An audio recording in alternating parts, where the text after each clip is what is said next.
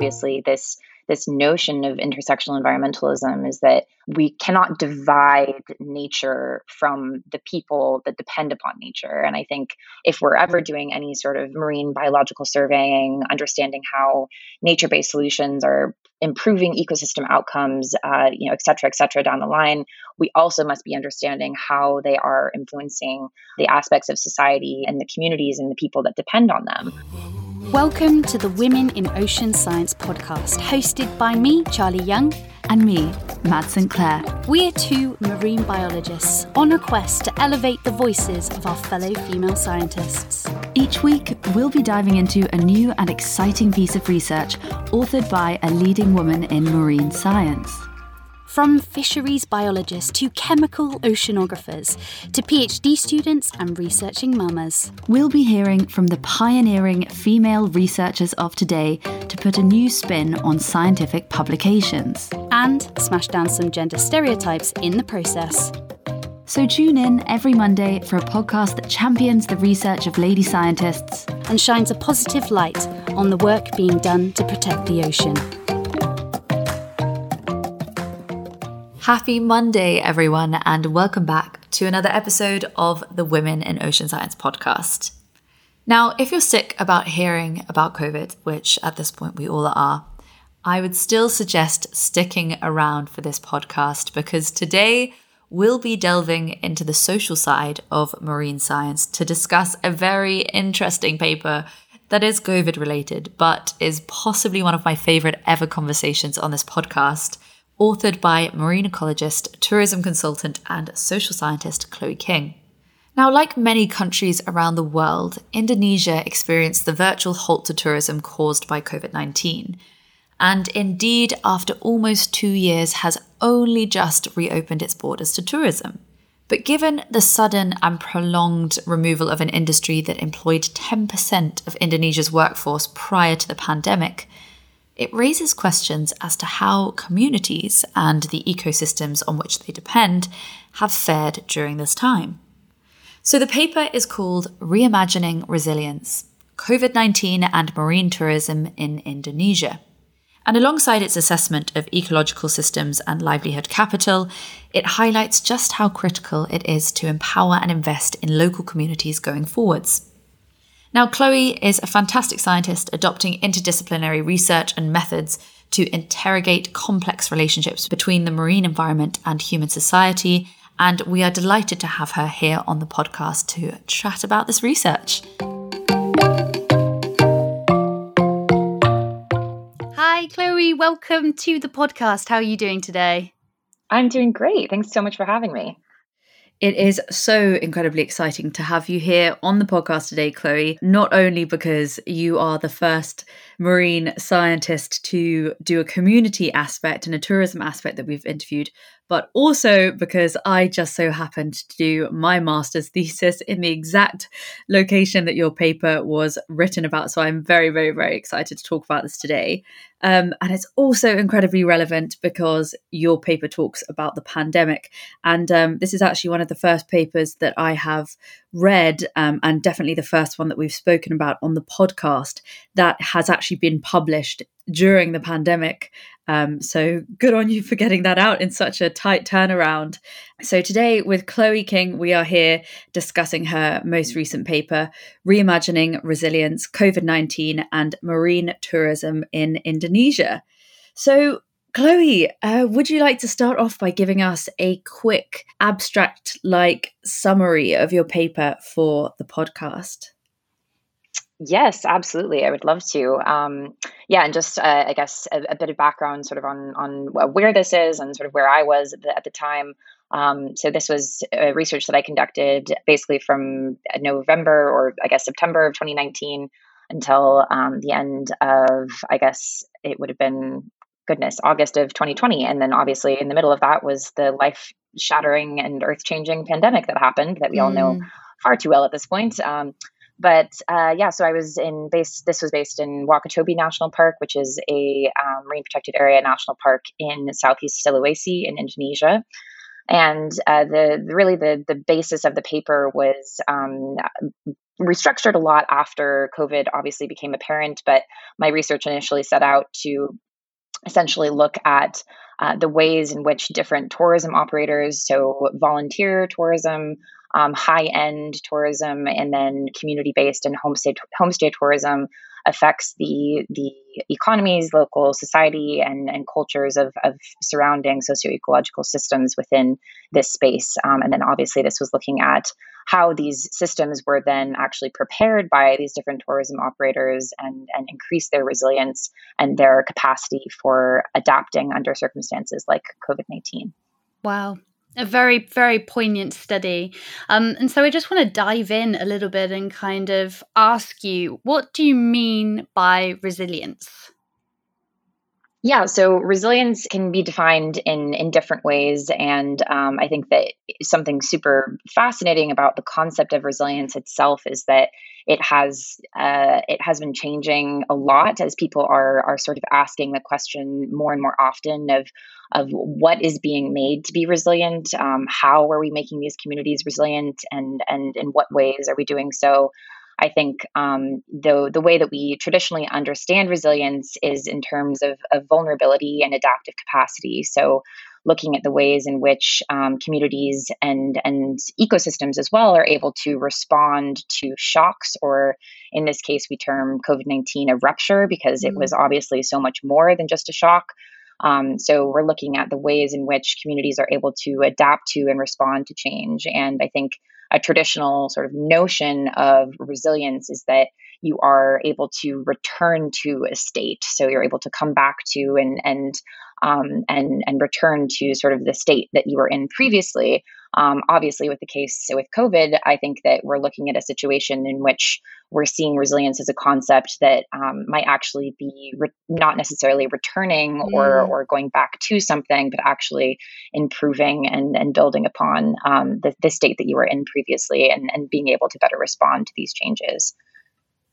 Wow, that is so incredibly interesting because um, as a scientist, most of the resilience that I've come across has been ecological resilience. So it's been uh, looking at that in the terms of the ecosystems and their ability to respond to change. So it's, it's really interesting, and it's going to be very interesting to hear more from you about how um, how resilience can be applied in communities. And as you said, COVID has been more of a rupture um, than mm. you know, a single event because it's been so massive, so far-reaching and very prolonged as well. Um, so at, at the time that you were writing, which was back in June twenty twenty, the pandemic had already completely decimated the travel and tourism industry, especially in Indonesia. And we're still looking at tourism in most of the world not having resumed as normal. And I'm pretty sure that um, in Wakatobi, it hasn't resumed at all. So I mean, we haven't quite dived into the findings of your paper yet, but from a um, your own personal viewpoint, how do you think the situation will have advanced since the time of writing? Do you think that the findings of your paper will be amplified because more time has gone on in this situation? Or w- what do you think will have happened? Do you think it will have deteriorated? Yeah, it's a, a super interesting question, and I think it's it's obviously broadly relevant to the entire uh, global tourism industry. Um, I mean, I think something that people don't often realize is is how large and how important um, tourism is. It's it, it is the you know supports prior to the COVID nineteen pandemic. It supported one in ten jobs in the world. Um, it was among the fastest growing industries in the world. It has huge potential to transform societies and economies and, and ecosystems as well. But we've obviously seen and heard of the, the extremely detrimental impacts of tourism uh, that it's had in different parts of the globe, whether that's ecological or sociocultural. Um, so I, I think that working within this tourism space, um, I also work for a company, Solimar International, that's based in, in Washington, D C, and we do uh, sustainable tourism consulting work with with communities and, and destinations in over two hundred um, different destinations around the world. But I think that in in sort of understanding how this this tourism landscape is changing and adapting, Um, obviously, the the focus on on tourism and a lot of what the industry speak has been saying is is this sort of desire to build back better, um, to to really to truly reimagine what potential tourism has in destinations that really rely upon it. Um, so you have places like in, in Bali in Indonesia, where eighty percent of the island's G D P is reliant upon the tourism industry. Um, and then you also have places like Wakatobi that have been imagined in this strategy from Jakarta that is uh, what, what they term as the ten new Balis strategy. So mm. actually taking and, and replicating this model of tourism in a place like Bali and, and expanding it across the country. And I think that what we've seen in this, the fallout from the pandemic, is really a, a lot of policymakers and and N G Os and local communities really questioning as to whether that is the right strategy. Um, when, mm. when we have an industry that is so inherently fragile and one that can be destroyed uh, seemingly overnight, as it was last year, um, what are we actually going to be doing to make this make this a more resilient uh, industry, and and also have the the industry itself be making these communities and ecosystems more resilient? Yeah, because as you mentioned, I think that word is key, that this industry is fragile, and the COVID pandemic has just unearthed its fragility and shown, as you you know, as you say, that it could be brought down overnight. And that just bodes the question, as you say, is this the right way that we do it? Um, can this actually actually be im- improved. So Chloe, I want to go back and kind of, you know, dive in a little bit more into this industry. So at the moment, though, or before the pandemic, the industry was very much high end. That's what you describe in your in your paper, is that it's high end dive tourism. So I imagine that being Westerners coming and spending a lot of money to stay in, you know, private hotels and go and dive on some of the best reefs. You know, were communities already involved quite heavily? You say that one in ten people were employed um, by this industry, but actually, was it more being run by foreign uh, foreigners and expats in the area? Yeah, definitely. And I think that the the, the context in Wakatobi in, in particular is, is really illuminating. And it's a reason why it is such an interesting social research site beyond just the, the sort of ecosystem aspects that people have, have come for, for two decades to come and understand. Um, in, in Wakatobi, for instance, there's only two foreign dive operators. Um, now there's there is a third. Um, so the two foreign dive operators, one operates on the island of Hoga, um, which is a, a volunteer research type tour operator. The other one operates on the island of Tomie, which is a, an extremely high-end uh, foreign dive operator that, you know, it costs um, a, a very, very large amount of money to take a, a private plane, actually, from Bali and go directly into this island. And you stay at a private resort. You have a private house reef. Um, and and this model in particular, among this this high-end dive operator, what they employed was essentially a, um, a a reef leasing scheme. So they were actually paying seventeen of the villages all around the island um, of Tomie uh, anywhere from one hundred fifty dollars to five hundred dollars uh, per month in order to not fish on the reefs, to in, in exchange for sort of their their um, not using destructive fishing practices, to stay off the house reefs, to not fish around dive sites and things of that nature. And Um, and, and as well, you know, employed over three hundred local people from the community. And, and on its surface, you know, when I say those things, I think the, and, and certainly if you were to look at the website of these dive oper- this dive operator, um, you would be extremely impressed with how much they have done for this community mm. and, and what they have done for, for safeguarding the ecosystems. But um, unfortunately, as is the case with a lot of these high-end dive operators in Indonesia and elsewhere, Um, is that despite sometimes their best, best efforts of doing these community consultations, um, the community is often left out of the discussions. And particularly in a situation that you have in Indonesia, where um, decentralization policies have resulted in uh, a lot of, of conflicting sources of power within places like Wakatobi. Yeah. So you have the Ministry of Tourism, you have the National Park Authority, you have the Ministry of Forestry, you have um, these various different actors that are all responsible for the management of ecosystems within a space. And then you're also giving a huge amount of power and authority to these local tourism operators that have the money to essentially Um, direct the conversation into the direction they want to mm-hmm. go. So they want to develop high-end tourism, then that's fine. They can develop exactly as they want. Um, and I think that a lot of the community members in the interviews that I did, the focus group discussions that I held, Um, they were they were very grateful in ways for what this tour operator had done, but they were also very resentful of the fact that um, they were not allowed to to have any agency to grow within the organization. Many of them were not employed as managers, where they were not trained as dive guides. Mm. Um, this operator had been there for twenty plus years and and had not trained a single local dive guide mm. from the actual island of Tomia. Um, and so I think that is when you run into a lot of other considerations um, as well with the reef leasing schemes. The way that the the money was distributed is often handled by the local political elite within these villages. Mm-hmm. So oftentimes the, the local communities didn't necessarily understand how or where this money was going, um, how it was getting spent. So so there's obviously a lot more social considerations that we must have as as tourism managers and, and national park managers as well um, to understand the, the full implications for, for schemes like these and for tourism development like this.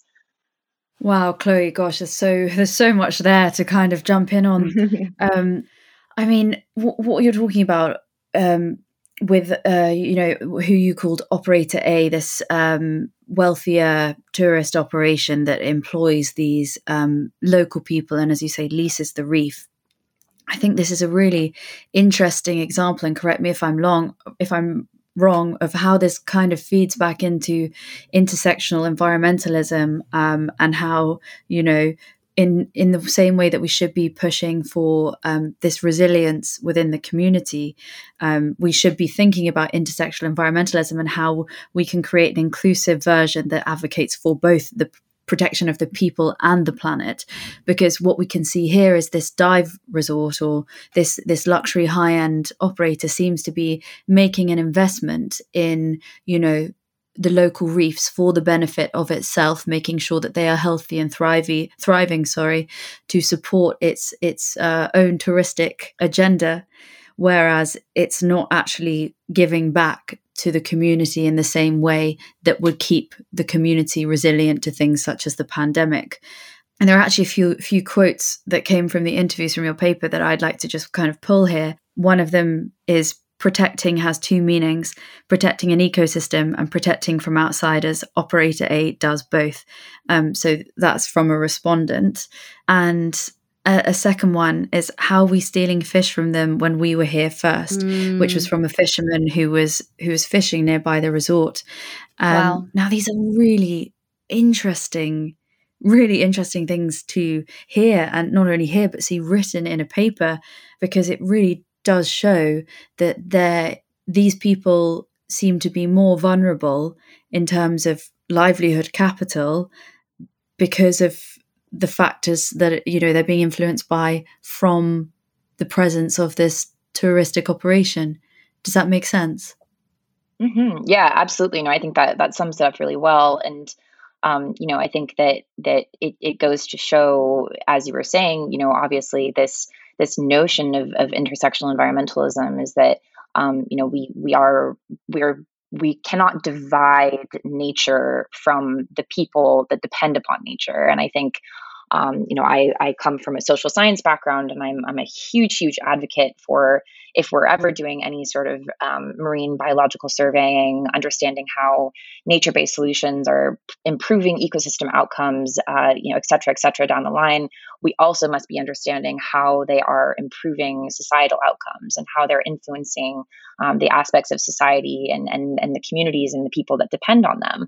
Um, and I think if, if you don't do that, then you really start moving into this uh, almost eco-colonialist approach where yes. you're going in and, and safeguarding these these pristine environments mm. and saying, you know, we, we must protect them and preserve them. Well, for who? Who are we preserving them for? And I think yeah. that this goes back again to the this aspect of resilience that kind of came out of this paper, is that um, yes, the it, it is it is without a doubt that the the reefs around Tomia, Um, through both biological surveying and, and just my own eyes of, of going between Hoga and Tomia, or between the Tomia and the other islands, um, these reefs are were some of the healthiest I have ever yes. seen in my life. I mean, absolutely stunningly, stunningly mm. beautiful, and and truly you could you could see the closer you got to the dive operator, Um, how incredibly effective it, their implement their protection schemes were at actually safeguarding these reefs. Um, but at the end of the day, if if local community members were were denied certain traditional access to fishing grounds, um, if they if they weren't allowed to dive on the sites for those who had local dive operators, which um, if, if they were if they were run away from these certain areas. Um, you know, we can talk all we want about how this might have benefited the ecosystem, but if the community was not involved in the protection and if they weren't aware of the fact that this was being protected for a reason, um, I think that that gets into in, into a whole host of other issues as to why why we are protecting this. Because at the end of the day, as we've seen with COVID, obviously tourism has disappeared. This this these dive operators are no longer operating at the minute. Um, who's left? It's it's the local community, and and if we're thinking about who are we promoting this resilience for, what are what is being made to be resilient, um, it always must come back to the local communities. It, it shouldn't be that we're making these ecosystems resilient for these tourism operators to thrive. It should be that we're we're having these tourism operators thrive in order to make these ecosystems and these communities more resilient. Absolutely, Chloe. I love that so much. And you'd also love the organization that I work for, Blue Ventures. You've pretty much just summed up their work in a nutshell. They're all about working with tropical fisheries and, um, you know, local communities and empowering them to be the stewards. Um, but Chloe, you know, we've spoken quite a lot about the broad um, idea behind your paper, but what I'd love to kind of like dive into is how did you actually measure resilience? Yeah, absolutely. Um, and so I think anyone who is is perhaps familiar with social science research and, and, and qualitative surveying and methodologies knows that it is a very Uh, it's much more fluid and and um, often confusing science, perhaps, than than laying down transects and doing biological and, and ecosystem monitoring. Um, it is really about this this notion of of deep participant observation and, and truly understanding and and relating to these communities. So um, I think obviously beginning with perhaps the fact of of just my own position within this research. Um, so I've I've been working in and out of Indonesia over the past six years, and um, have have done uh, as much as I possibly can to to familiarize myself and becoming fluent in the language and um, local customs and cultures, and and so really approached this research from uh, just a very sort of open-minded desire to understand and and to listen. Mm-hmm. Um, and so in in the the point that I was in this research was was looking at. Um, obviously qualitative, uh, semi-structured interviews and, and some, some quantitative surveys as well with, with various communities across the different islands and, and key community members. The, the framework that I used was a framework that was developed by uh, Chen et al. In twenty twenty, or was, was built upon lots of many, many other works as well um, that you can see in the paper. And it was an agency-based livelihood resilience framework. So essentially what this framework is describing is that um, you're looking at sort of three different destination aspects that are going to make a, a socio-ecological system more resilient to a rupture or an external shock. Um, the first aspect being this this notion of social structure. So looking at um, kind of taking this political ecology lens, and and um, for those of you who who may not know what political ecology is, it's it's really just it's questioning and and deeply looking into the historical and place-based understanding of of how um, environmentalism and and environmental discourses and have developed over time within a space.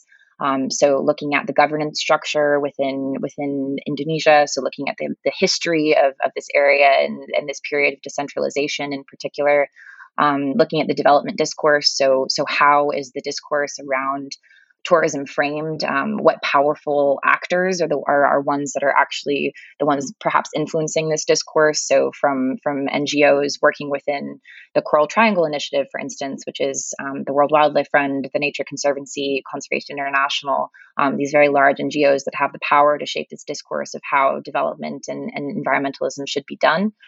And then looking at the agency of of individuals, and then and then uh, this notion of collective agency within a society as well, within a community. Um, and then the fifth one, or sorry, the fifth, my goodness, the third, um, might as well be five. um, the the the last piece is is looking at this notion of of livelihood capital and Um, this is quite a, a concept that I really, really love in, in social science research. And um, I think it's super important and, and one that, that is, is worthy of anyone kind of looking at if they're into the notion of resilience or measuring sort of outcomes in, in communities and, and social systems. Um, so you're essentially looking at, at, at five different kinds of livelihood capital. Um, sometimes people call them destination capitals as well. So you're looking at um, human capital, which can be anything from essentially skills and, and knowledge of a population or a community or person, uh, natural capital, which is obviously the, the ecosystems that you have surrounding these areas, uh, financial capital, which is is the, the actual accesses to, to finance and, and money, uh, physical capital, which is any sort of structures or, or infrastructure that's built in an area. And then social capital, which, um, if anyone's familiar with uh, the the very famous book Bowling Alone, um, it talks a lot about bonding and bridging social capital. So the way that you make connections within your community, um, externally beyond your community. So obviously, these are all extremely complex and multifaceted concepts. Um, but the, what I did specifically in this research was looked at how these three different tourism operators, so the the local community-based, the the high-end dive operator and, and the volunteer operator, how they were affecting these different types of livelihood capital, um, and then and then how that in turn was impacting individual and collective agency um, among the, the the social systems and the communities in which they worked. Um, so a lot of questions around these notions of of livelihood capital and how it had been influenced, um, and then a lot of of coding and things in, in things like in vivo and, and way too many Excel sheets for me to even begin to comprehend. I was just thinking, I was like, wow, this is probably a heck of a lot of data um, to go through. So yeah, hats off to you. I uh, I can't even imagine how much data there would have been there. Um, and that all sounds way above my knowledge of uh, sociology, but it's so incredibly, so incredibly interesting, Chloe. And um, I'd like to kind of jump now. We've done the high-end operator that we just spoke about. Let's jump down to operator B, which is the research project uh, operator of tourism. So this is a slightly different one because they're only there for a short period of time of the year. I know because I actually researched with them for my master's um, at the, in their corner of Wakatobi, which is actually very different to the high-end resort that you see in Tamia because it's um, mm-hmm. got stunning, stunning coral over there, whereas where the other operator is based, the coral is not in the best shape. Um, and, you know, when I was there, we also saw dynamite fishing. I say saw, we felt it in the water. Wow. So these destructive fishing practices are still going on there. And very interestingly, what I saw in your paper as well, it says that respondents noted that when operator B is not in season, fishermen grow bolder and illegal fishing pressure is increased. Mm. Um, I can actually attest to this because when I, I also went out there another time for a field trip, which was out of the typical season that they go.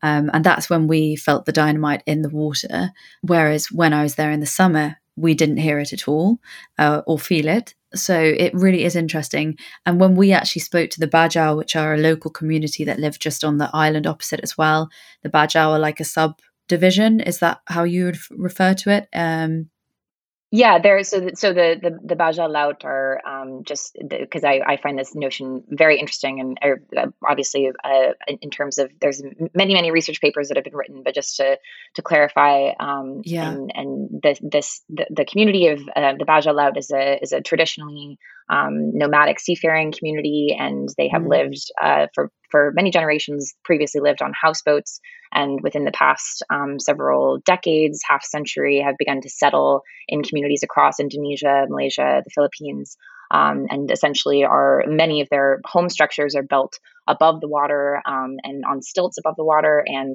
they're, again, traditionally a seafaring community. So their livelihoods are, are almost entirely dependent upon the sea, but they're often the number one scapegoat for this illegal fishing that happens mm. within within national parks across Southeast Asia. And in Wakatobi, for instance, they represent about, I think, eight percent of the total population of the Wakatobi National Park. uh, with the rest being the majority Bhutanese. So um, yeah, they're they're they're often scapegoated for a lot of the, the issues and, and the things that go around around yeah. in the community by by local community mm. members and also N G Os. But it's a it's a hugely complex relationship, and and the Bajau Laut are obviously a huge focal point, I think, of a lot of what the national park does and a lot of the discourses that go around in, in the park as well. Yeah, so the the Bajau was very funny actually. I remember when we spoke to them, they um they said it was the Caledupans, which is the big islander with the Indonesians on, and their Indonesian said no, it's the Bajau. So um it, it was a bit of a round robin with who was doing the dynamite fishing, and then at the end, so we were just having an informal chat with them, and we um were over there, and I remember the guy he said, eh, we do it, they do it, everyone does it.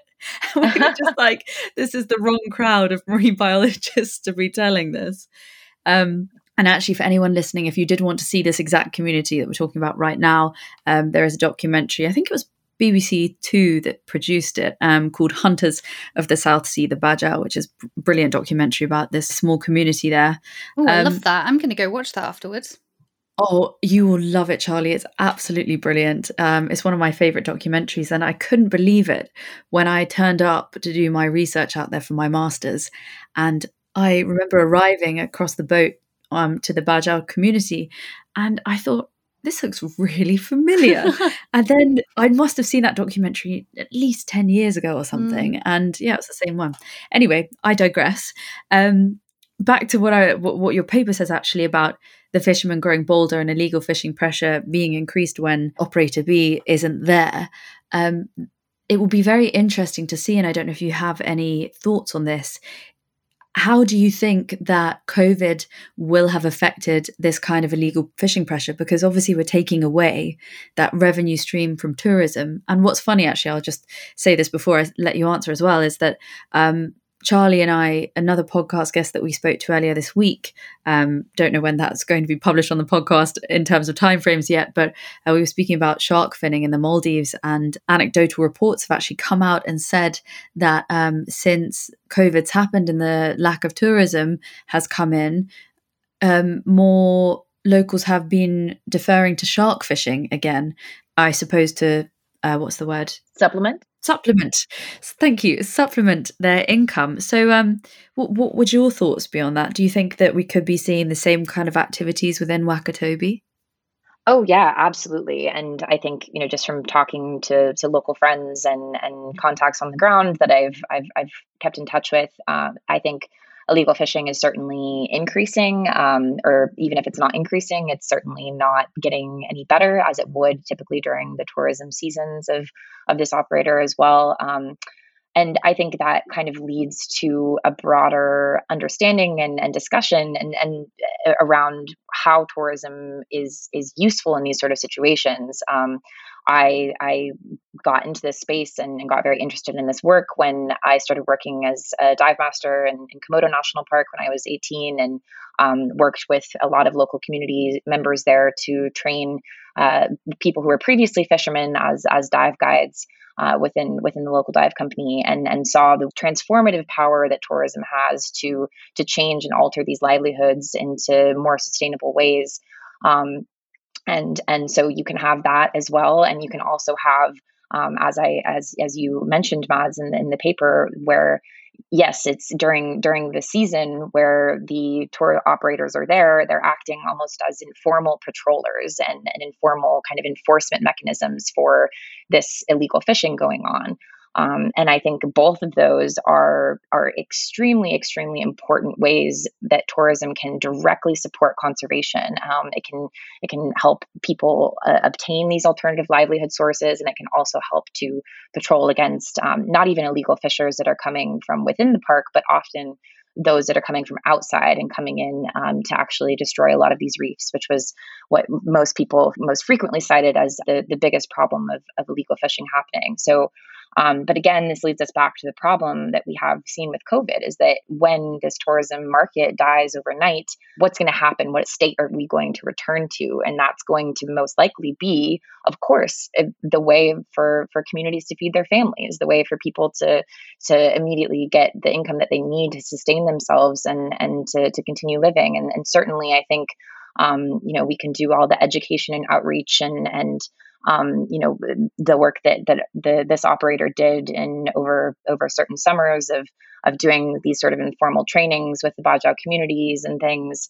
Um, I think that can only go so far. Um, but the problem, I think, in a lot of cases with um, a place like the Wakatobi National Park is that a lot of this regulation and enforcement has come from such a top-down approach of of looking at, you know, how are we going to conserve these ecosystems, that they have failed to see the communities within these ecosystems as the genuine stewards of these places. Um, they've not allowed for the Bajau, who have literally thousands of years of traditional ecological knowledge and understanding of the sea, to share their own perspectives and their own understanding of how these fisheries work, um, and how can they be more sustainably managed. And I think that um, that is something that's so important going forward for both the tourism industry and within places like this, and as well as the, the national park planners and those N G Os that work within this space to be considering, because it's obviously a hugely complex issue, but we're seeing the implications of what happens when when tourism stops and we don't have genuinely empowered uh, local communities. Oh my God, I couldn't have like, yeah, that just encapsulates everything that I, I believe in. And I think you've hit the nail on the head, because um, there was actually another paper that was published recently, in fact two, um, that showed that communities that were able to govern and access their lands and waters were more resilient than those, you know, that hadn't had Um, you know, their tenure rights protected. So, you know, those communities that were able to continue, you know, going out there and, and source food um, and even traditional medicines had that ability to sort of club together as a community and look after one another. And also in those communities, they were able to continue defending their waters from misuse and mismanagement. So though, although definitely the lack of tourism and, you know, this industry coming to its knees overnight has meant that people have had to try and resort to to things that can provide an income from their family that might be detrimental to the environment. Um, it just goes to show that if we empower communities and allow them to be the stewards of their home, of their blue place on this planet, that they actually can be resilient to shocks like this and actually be the best stewards that we could ever have um, for our oceans. Um, so I just wanted to now bring us on to the, the third group that you looked at, the homestays. So could you tell us a little bit more about um, this industry in Wakatobi? Um, homestays are assumably, you know, being run by local people, and people can go and stay in someone from the Bajau community's house and learn about their culture and have a really immersive experience.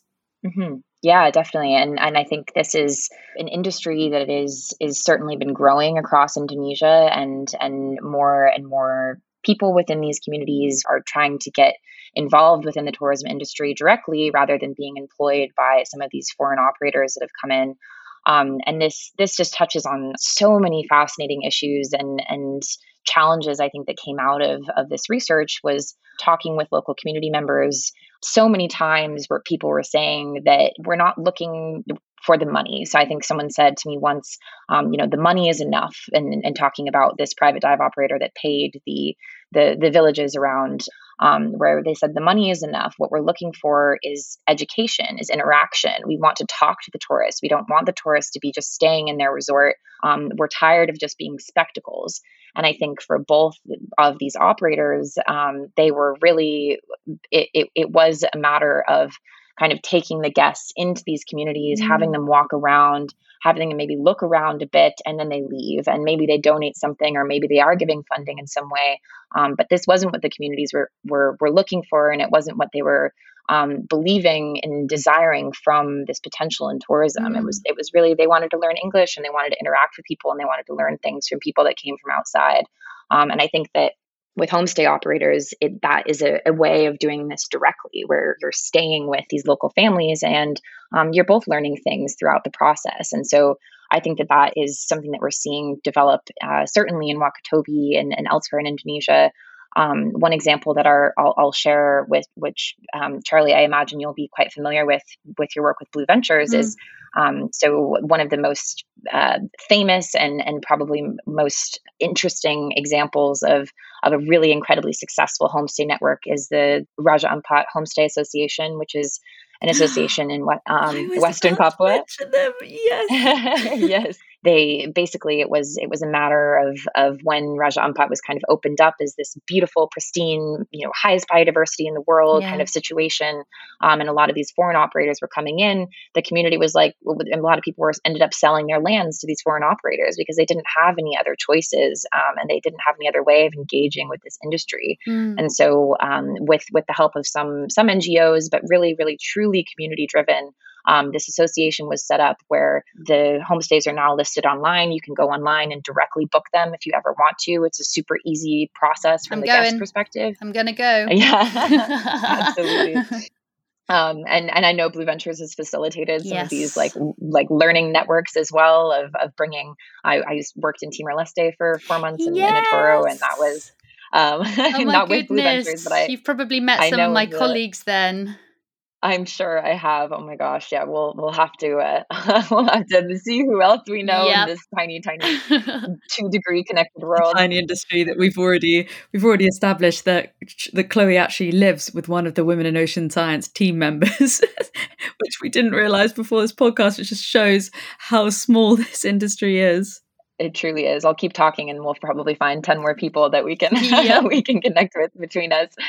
Um, but yeah, so this network obviously is incredible, but but what it's allowed this community to do in in the fallout from COVID is rather than than relying on these donors that come and go, mm. these N G Os that come and go, these foreign operators that come and go, it is the community that has now gone out. And, and my friends have told me that people have have put up signposts basically like out over the reef that say, do not fish here. This is our reef. Wow. They are truly becoming these stewards of the environment where where they are the ones that are that Brilliant. are taking control of this. And because they have safeguarded this ecosystem for the purpose of, of benefiting from it from tourism, um, they now are able to also rely on on higher fish biomass and increased stocks of, of these fisheries as well. Yeah. Um, so there's there's a whole cyclical reason as to why it's so important that these homestay networks are empowered. And I think Um, in Wakatobi, it's not quite to that extent yet. I don't think that there's a network or association that's quite as as um, robust as, as what you have in Raja Ampat, but um, it certainly can can go that way mm. if the government pays attention to this and they decide that they want to invest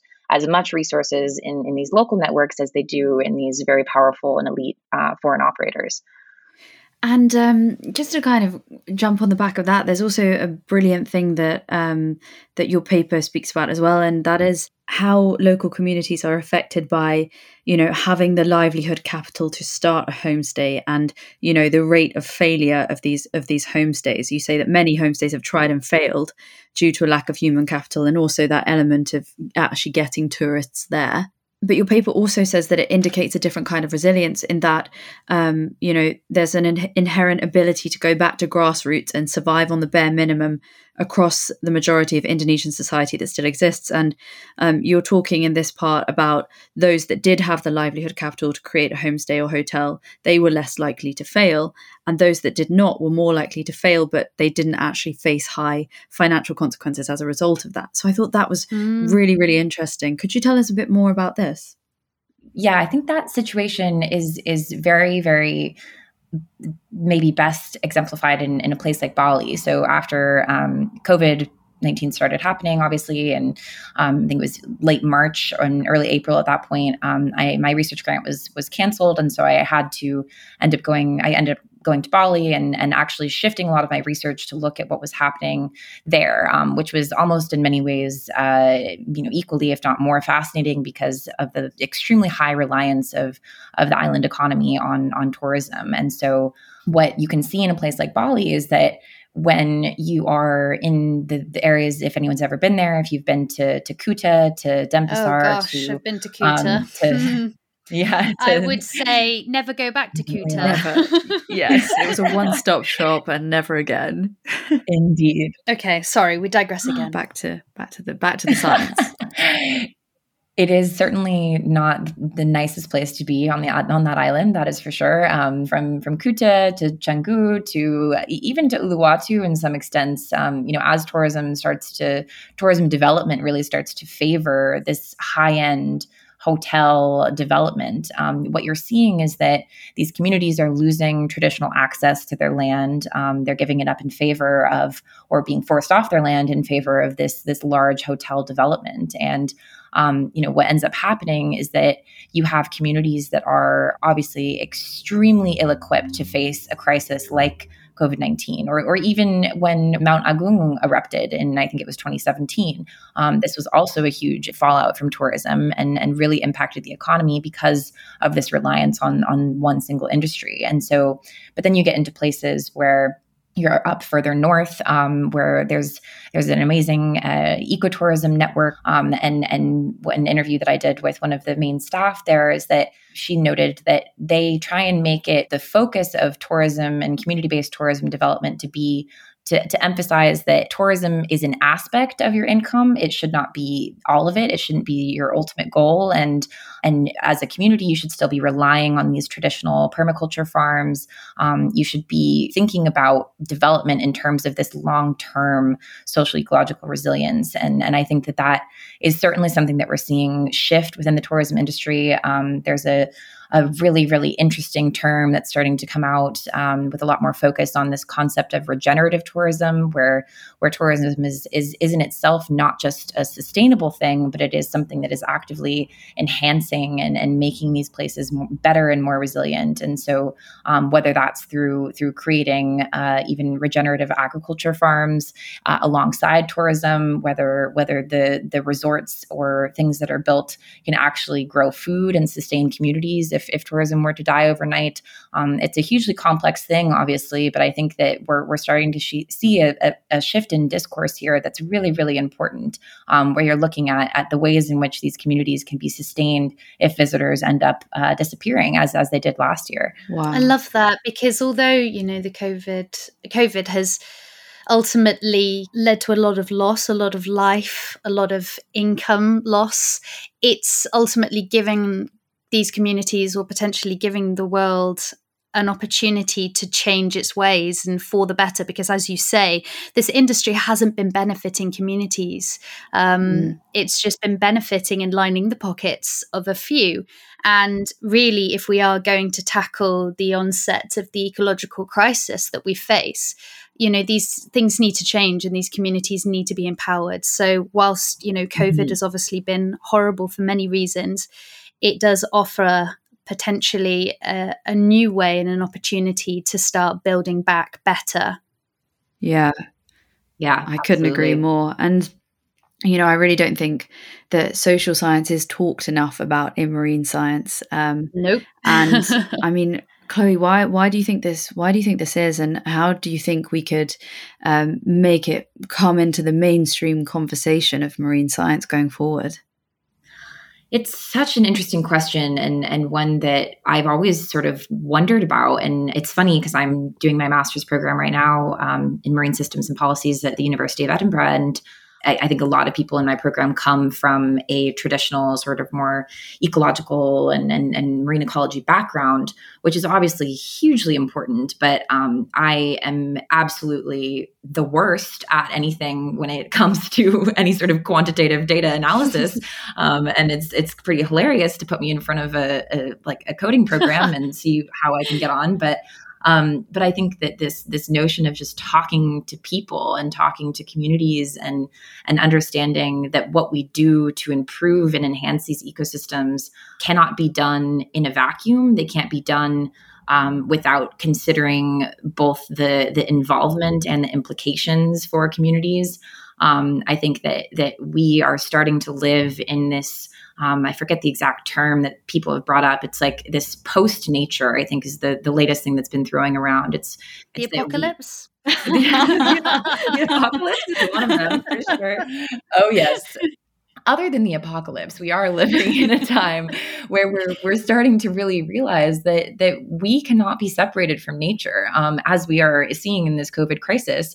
By destroying nature, we are unleashing these pathogens that previously were were hidden inside of deep rainforests that have now been destroyed mm. for our, you know, desire to consume palm oil or whatever it is. You know, you can make go round and around in circles and say, you know, just exactly how our actions are affecting nature, um, but we don't realize exactly how much our our preservation and, and our and our and our work to restore nature is actually then impacting our own health. Um, and so I think that we're starting to to realize that. I think I hope that that is becomes a, a big focus coming out of this COVID nineteen crisis. Um, but I absolutely think that this work of of science communication, of social science, of of thinking about how our work as marine scientists are impacting these communities. Um, and and it doesn't even have to be researching with or or um, a, a, you know about these communities. It can also be just uh, you know right now I'm working on translating my article into Indonesian and um, and disseminating That's it with brilliant. The communities and and talking and holding these Zoom calls and workshops and things to to discuss with them about my findings and mm. and I think that even even that um, you know for this volunteer operator that you you work for, Mads, um, there's so much amazing research that comes mm. out of there uh, that people do all year round and and such incredible findings. But the number of community members that I encountered who could say what this operator actually did yeah. was extremely yeah. small. Yeah. Um, very few people knew what, I what can they were one hundred percent second that. And I think it is so incredibly important.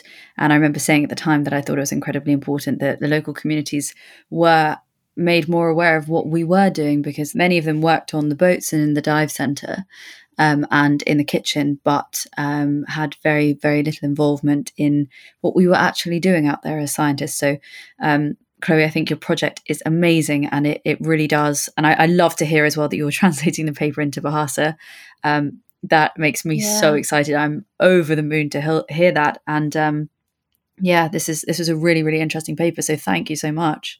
Yeah, Chloe, and I just want to echo that. And I think you've, you know, this is a brilliant place to kind of like wrap it up, because the point you made there about the fact that many of these communities have no idea what these tour operators are doing, you know, I think that there is this lack of communication between these organizations and these local communities in communicating back the value. Or, you know, for example, Blue Ventures, the organization I work for, we're working heavily on data feedback sessions, actually translating this ecological data that we're gathering, you know, to feedback to the community and say, here, look, this is the, you know, this is what happens when you protect your reef, and this is why we're here and why we're trying to empower you, and this is what, you know, this is why we're doing it. And when you actually do that, these communities are, are, you know, so proactive. They want to look after their natural environment. They just need to be given the opportunity to do it and the rights to do it. Mm-hmm. Um, and so thank you, Chloe. This has been brilliant. I think the takeaway from this is that marine conservation is a social justice issue, and that we can't protect our oceans without protecting people. Um, and Chloe, do you have any inspiring last words for all our listeners out there um, to kind of wrap up? Oh, goodness. That's um, no pressure. On the spot there. We do this to everyone. Oh, gosh. um, I would say, I mean, just because this is the Women in Ocean Science podcast, um, if anyone has ever come across this notion of, of feminist political ecology, um, if anyone out there is listening, look it up. It's super fascinating, really lovely. Uh, very, there's some incredible authors that have worked on this in this term, but basically all that you need to know is that the way that a lot of research has been showing, the way that women approach science is incredibly different and distinctive from a lot of their their peers, obviously their male peers, um, but also just even, even for men incorporating this notion of feminism within research. Um, it it is I, the, there are so many people that I've spoken with who the way that that you are listening and the way that you are incorporating aspects of compassion and care and understanding um, and true and genuine interaction uh, so much differs from this very traditional sort of hard sciencey kind of approach to a lot of this work. And I think as as women in, in ocean science and women ocean leaders, um, we need to be to be embracing that notion of of ourselves and and and thinking about Um, doing this research and doing the work that we all love from a place of compassion and a place of, of, of deep desire for understanding. And I think that that is something that we have, um, something that's hugely transformative and, and something that we can all do within this space.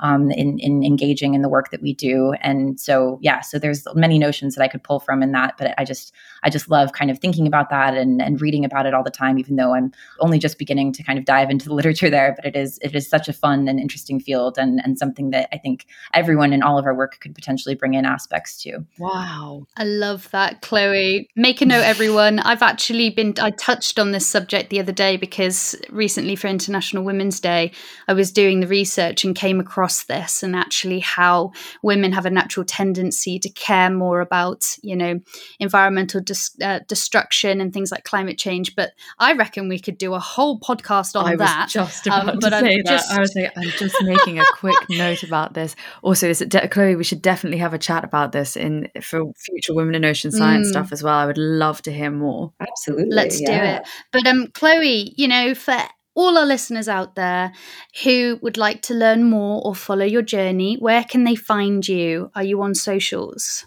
Yes, I am. And all of my socials are um, the same. And my emails are also the same. So it's uh, Chloe King, C H L O E K I N G three one three. Um, and that's Instagram, Twitter. Uh, and um, that is also add a Gmail at the end of that. And that's my email if you want to reach out. Amazing. Well, thank you so much, Chloe. It's been an absolute pleasure having yeah, you on been- today. Thank you guys so much. It has been absolutely wonderful. Thank you so, so much, Chloe. Um, and hopefully chat to you again soon.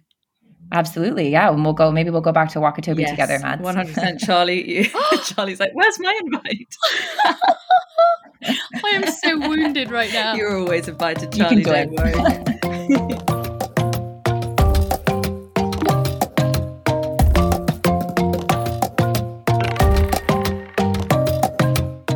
Have been listening to the Women in Ocean Science podcast, brought to you by Women in Ocean Science and hosted by me, Mads Sinclair and Charlie Young. If you enjoyed the podcast, don't forget to give it a share, and you can find us on socials as at Women in Ocean Science. We are a non-profit organisation, so every like, comment, share and bit of support goes such a long way in helping us to elevate the voices of the women working to protect the ocean and helps us to continue on our mission. Thanks for tuning in, guys, and I hope you have an awesome week.